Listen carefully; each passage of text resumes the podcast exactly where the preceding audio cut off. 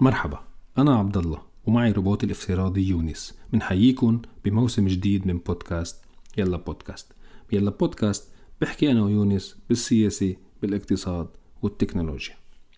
نهينا الموسم الأول من البودكاست بخلاصة أنه العولمة الخامسة على الأبواب وبيتصارع بزمانها كاوبوي الأمريكي مع المارد الصيني وبيشمل هذا الصراع نواحي عدة أهمها تكنولوجي اقتصادي مالي ويمكن كمان مواجهة أو حتى مواجهات عسكرية ولو بالوكالة.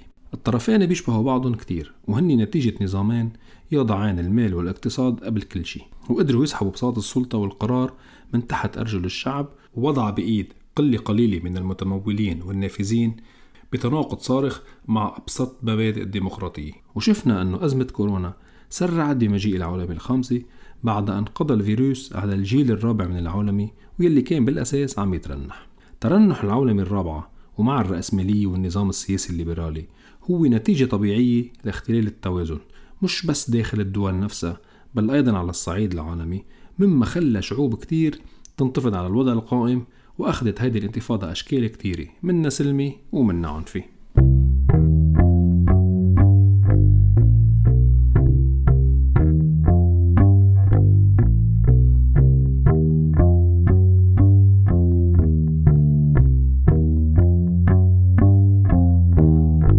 بطبيعة الحال السعي الدائم للتغيير نحو الأفضل والتطور مش شيء جديد بتاريخ البشرية. ومثل ما بينقال التغيير هو الثابت الوحيد. Change is the only constant. البشرية أنجبت فلاسفة وعلماء بعلمهم ونظرياتهم واختراعاتهم واكتشافاتهم قلبوا الموازين. بما أنه نحن اليوم أمام منعطف جديد وتغيير جذري كبير إن كان على الصعيد السياسي والأسئلة الكبيرة المطروحة عن الحرية السياسية والفردية وتدخل الحكومات الدول المتزايد بحياتنا وخصوصياتنا منا ما هو محق مثل مثلا تمنعهم التجول خلال فترة أزمة كورونا ومنا شكل من أشكال التعدي. هذا الوضع السياسي الهش غير منفصل عن واقع اقتصادي كمان هش بظل الحروب التجارية والصراعات على مناطق النفوذ أو حتى الخلل بتوزيع الأجور والثروات مش بس بين مواطنين الدولة الوحدة بل أيضا بين ساكني كل هالعالم. وأكيد من دون ما ننسى التكنولوجيا وتحدياتها والثورة الصناعية الرابعة وروبوتاتها الذكية ودخولها أيضا بكل تفاصيل حياتنا ويمكن تستبدلنا بالمستقبل بأشغالنا. على الصعيد الصحي كلنا شفنا بأزمة كورونا قديش النظام الصحي العام هش وبحاجة لأفكار جديدة ومتطورة. ومن دون ما ننسى أنه على الصعيد البيئي بنواجه تحدي وجودي كبير بسبب الاحتباس الحراري والتغير المناخي يلي عم يرافقه وبما أنه توقع المستقبل أمر صعب وبالتالي من الصعب التنبؤ بما ستكون عليه العولمة الخامسة وكم سنة رح تصمد ومين حينتصر فيها إذا كان في منتصر. توقع المستقبل صعب بس ليش ما بنحاول نأثر فيه؟ أنا ويونس قررنا من خلال هالبودكاست أنه نحاول وليش لا يكون عنا قيمة إضافية. ولكن قبل ما نبحر بمشاكل المستقبل ونتحدث عنها وعن الحلول المحتملة بظل الخيار الثالث يلي عم ندعي له خلينا نعمل نظرة سريعة على اكتشافات واختراعات الماضي مش بس العلمية والتكنولوجية. مثل الدولاب والمحرك والبنسلين والكهرباء والإنترنت وغيرها بل أيضا الفلسفية والسياسية والاقتصادية مثل الحرية الفردية المال الرأسمالية المؤسسات السياسية والديمقراطية وغيرها. ولهيك من الضروري أنه نعمل جولة تاريخية قصيرة على تاريخنا البشري.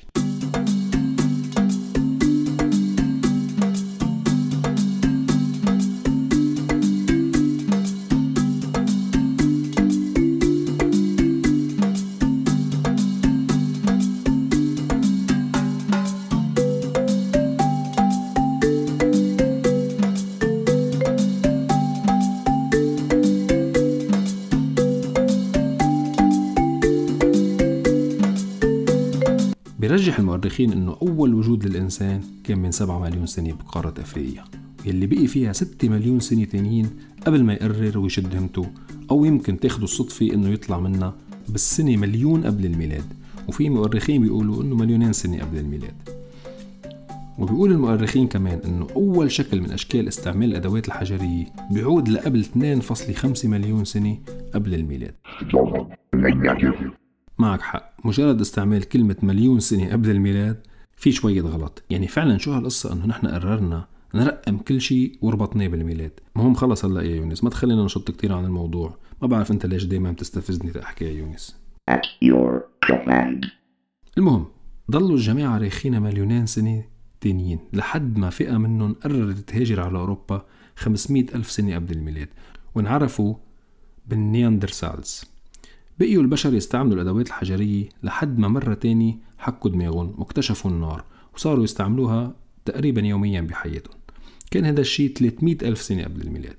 وبحسب دراسات العظام والجماجم بيرجح المؤرخين إنه أول ظهور لجدودنا الحقيقيين يلي بنحدر منهم كل البشر اليوم على الأرض ويلي بسموهم الهومو سابينز كان بشرق أفريقيا 200 ألف سنة قبل الميلاد ويلي ضلوا هايمين بين أفريقيا وآسيا وأوروبا وتصارعوا هني وال Neanderthals كذا مرة.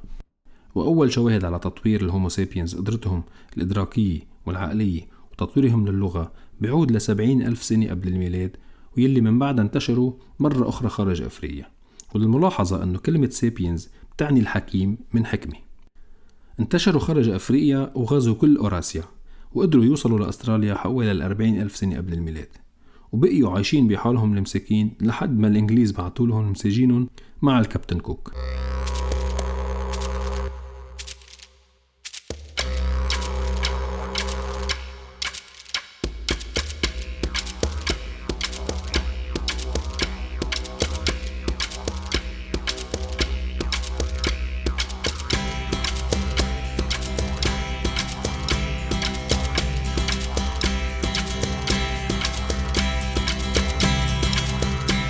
تطورهم الفكري والإدراكي. أعطاهم أفضلية على أولاد عمهم النياندرسال وقدروا الهومو سابينز يقضوا عليهم بشكل كامل 30 ألف سنة قبل الميلاد. بهيدي معك حق تشمت فينا يا يونس. نحن من أولادنا سلالة مجرمة. بس خلينا ننطر ونشوف سلالتكم من الروبوتات شو رح تعمل فينا. إيه والله الله يسترنا.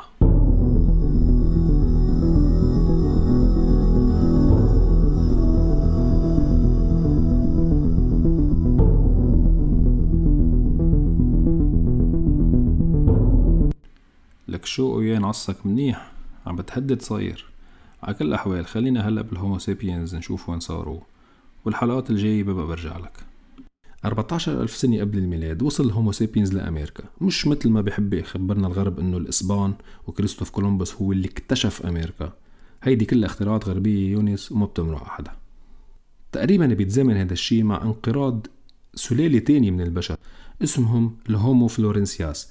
ليصير الهومو سابيينز هن السلالة البشرية الوحيدة الباقية ويخلي لهم الجو والظاهر بلشوا شوي شوي يفكروا ومثل ما عملوا ثورة إدراكية قام السابيينز بثورتهم الثانية كانت الثورة الزراعية تقريبا 10000 سنة قبل الميلاد. انتقلوا من خلالها من حياة الصياد المتجول بالغابات لمجتمع بيزرع وبربي المواشي واستقروا بمزارعهم بيعود الفضل للبشر بهالفترة لتدجين معظم الحيوانات والمزروعات يلي بنعرفها اليوم من المواشي والطيور والقمح والأرز وغيرها. هذا الاستقرار ونوع الإنتاج الغذائي الجديد وتجمع البشر بمجتمعات وكيانات بدأ يظهر مفعوله على تكاثر أعدادهم هذا النوع من التغيير بطبيعة الحياة من حياة الصياد يلي عايش يوم بيومه لحياة المزارع. جعل الإنسان يبلش بالتفكير والتخطيط للمستقبل وأكيد القلق من هذا المستقبل. وبالتالي بدأوا عملية تخزين الطعام تحسبا لمواسم الجفاف وبدأوا يتجمعوا بتكتلات وقرى وطوروا أولى المؤسسات السياسية وبعض التشريعات وسبل الحماية. نتج عن هذا الموضوع مجتمع كامل متكامل. في مين بيعمل بالزراعة وينتج وفي البيروقراطيين والعسكر المسؤولين عن إدارة وحماية الإنتاج وبالتالي اضطر المزارعين أنه يشاركوا إنتاجهم مقابل خدمات التنظيم والحماية. كان هذا النظام هو أول شكل من أشكال المؤسسات السياسية والعسكرية يلي بدأ الإنسان يشكلها وأول صورة من صور التبادل الاقتصادي. كبرت هالقرى وتطورت لتصبح مدن ثم مملكات ثم إمبراطوريات. هيدي الروابط الاجتماعية والسياسية والاقتصادية كانت الحجر الأساس لكل التشريعات والفلسفات والتخيلات والأنظمة يلي بدأ الإنسان يطورها فيما بعد. تكنولوجيا ما اخترع الإنسان كتير بهالفترة غير بعض الأدوات الحجرية يلي استعملها بالزراعة.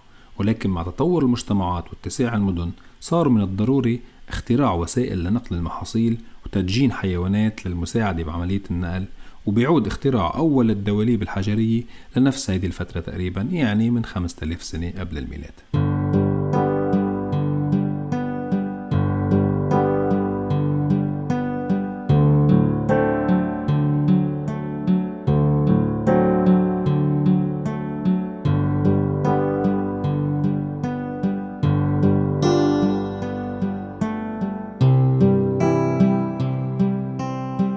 يعني يا يونس قعدوا الهومو سيبينز 65 ألف سنة هيمين بالغابات ولا عبالهم شي ولكن غريزتهم بالبقاء دفعتهم لينضموا بمجتمعات زراعية. أما نتلقى لهم إنتاج أوفر للأكل خلى عددهم يزيد وتبدأ معهم رحلة الإنسان نحو التفكير والتطوير.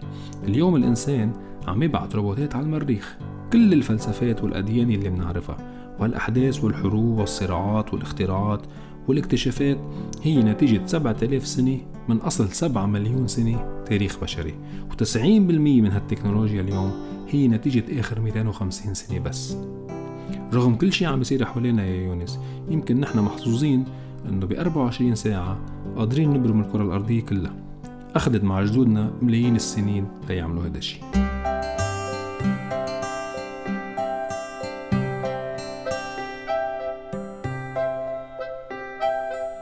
إذا هيدي كانت أول حلقة من حلقات الموسم الثاني. بالحلقة الجاي رح نتوسع ببحثنا أكثر عن تاريخنا وفلسفاتنا واختراعاتنا وحضاراتنا قبل الميلاد وبعده ونشوف حمورابي وقوانينه ومفهوم الأخلاق ونطلع شوي على اليونان وفلسفاتهم ونشوف مين اخترع الكتابة والنقود المعدنية ومبدأ المال من أساسه.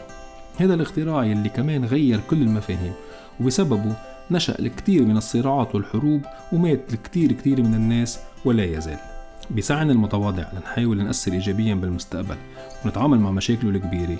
لابد أنه نفهم الماضي مش من زاوية الأحداث التاريخية والمعارك بل من زاوية الإنجازات والاكتشافات والاختراعات والأفكار يلي غيرت كتير بمجرى التاريخ. خليكن عم بتتابعونا على موقعنا بلوكيلا .com وعلى البودكاست Apple Spotify و SoundCloud. يسعد صباحكم إذا عم تسمعونا الصبح ومساكم إذا عم تسمعونا المساء.